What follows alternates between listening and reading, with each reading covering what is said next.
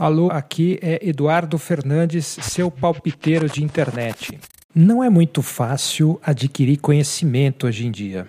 Quer dizer, provavelmente o acesso a textos nunca esteve tão disseminado.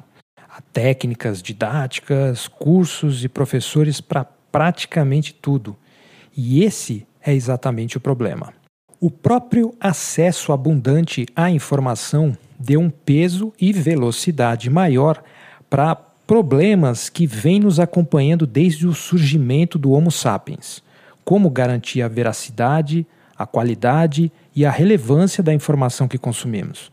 Como contextualizar esses dados no mar de conceitos que se acumulam cada vez mais? Ao longo da história, cada sociedade usou um método validador, digamos, majoritário. Por exemplo, as religiões as tradições regionais, a hierarquia familiar, a política. Esses métodos, até certo ponto, convivem e se questionam entre si, mas parece haver sempre um deles que é visto como mainstream. Hoje, nosso filtro majoritário está migrando cada vez mais para a lógica do entretenimento. O que é mais divertido?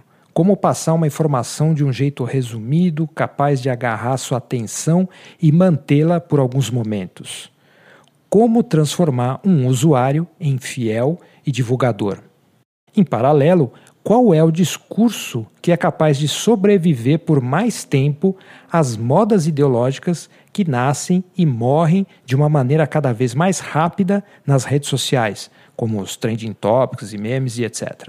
Se até há pouco tempo estávamos preocupados em trazer elementos da vida real para a internet, como esquemorfismos, design gráfico, revistas, espaços públicos, agora é o contrário.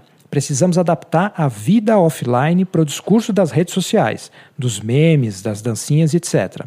Muitos profissionais acreditam que é preciso falar essa linguagem para poder, de alguma forma, sobreviver. Essa ideia fica clara num trecho do especial de um comediante chamado Murilo Couto. Ouça aí. O mundo inteiro virou a rede social. Todo mundo é meio produtor de conteúdo. Todo mundo é um pouco blogueira. Não importa a sua área de atuação profissional. Não importa qual seja o seu trabalho. Você tem que ser um pouco blogueira. Eu tô vendo médicos, porra. Médico, 10 anos de formação, 20 anos de atividade, o cara tá lá, bloqueira.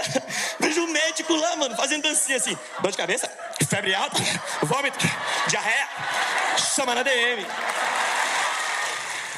A graça da piada está em mostrar como até mesmo os médicos precisam falar como influenciadores. Segundo Murilo, agora é difícil saber o que é uma profissão séria. Direito. Direito é uma área séria, né? Uma profissão muito séria. Advogados, juízes, tratam da lei, mexem com o que é certo. A minha advogada preferida hoje, doutora Deolane.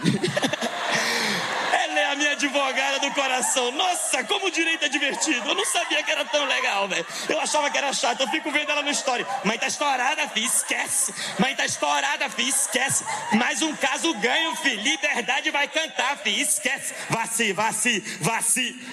Tá estourada, filho. Cara, é muito legal. Eu não sabia que o direito era tão divertido, velho. O que o Murilo parece notar é uma mudança na luta entre os saberes, um abalo sísmico nos discursos que costumávamos usar para validar um profissional e uma determinada informação. Eu prefiro chamar isso de alteração de tendência monopolizante. O entretenimento de redes sociais começa a absorver parte dos outros saberes, pelo menos a porta de entrada para eles. Os profissionais falam como influencers, mas também os influencers, até certo ponto, falam como profissionais. Isso fica mais claro na indústria dos coaches, coaches quânticos, professores autovalidados de YouTube, entre outros. Por um lado, temos o conhecimento tentando virar entretenimento, por outro, o entretenimento tentando virar conhecimento. Esse é um dos desafios da nossa época tentar criar uma linguagem que escape ou pelo menos sobreviva às tentativas de monopolizar a cultura para a lógica das redes sociais e do comércio. Muita gente acha que a Web 2.0 está moribunda, mas ela parece ter um certo gás ainda para queimar. Até porque aparentemente, pode-se dizer que os antigos detentores do saber são bastante conciliadores. Eles estão fazendo o possível para se adaptar. E é por isso que a piada do Murilo faz sentido. Talvez, fora da minha bolha, existam comunicações e experiências radicalmente diferentes, que fujam totalmente da lógica da tentativa de influenciar e monetizar. Mas eu realmente não tenho sido eficiente em descobri-las. Por favor, me conta aí se você viu algo diferente dando sopa por aí. Então esse foi o Monistério de hoje. Você pode ler a transcrição do episódio no site eduf.me. Para comentar é só escrever para eduf@eduf.me. E você também pode colaborar com o podcast depositando qualquer quantia na chave pix@eduf.me. Certo? Até a próxima fase e acerte pior.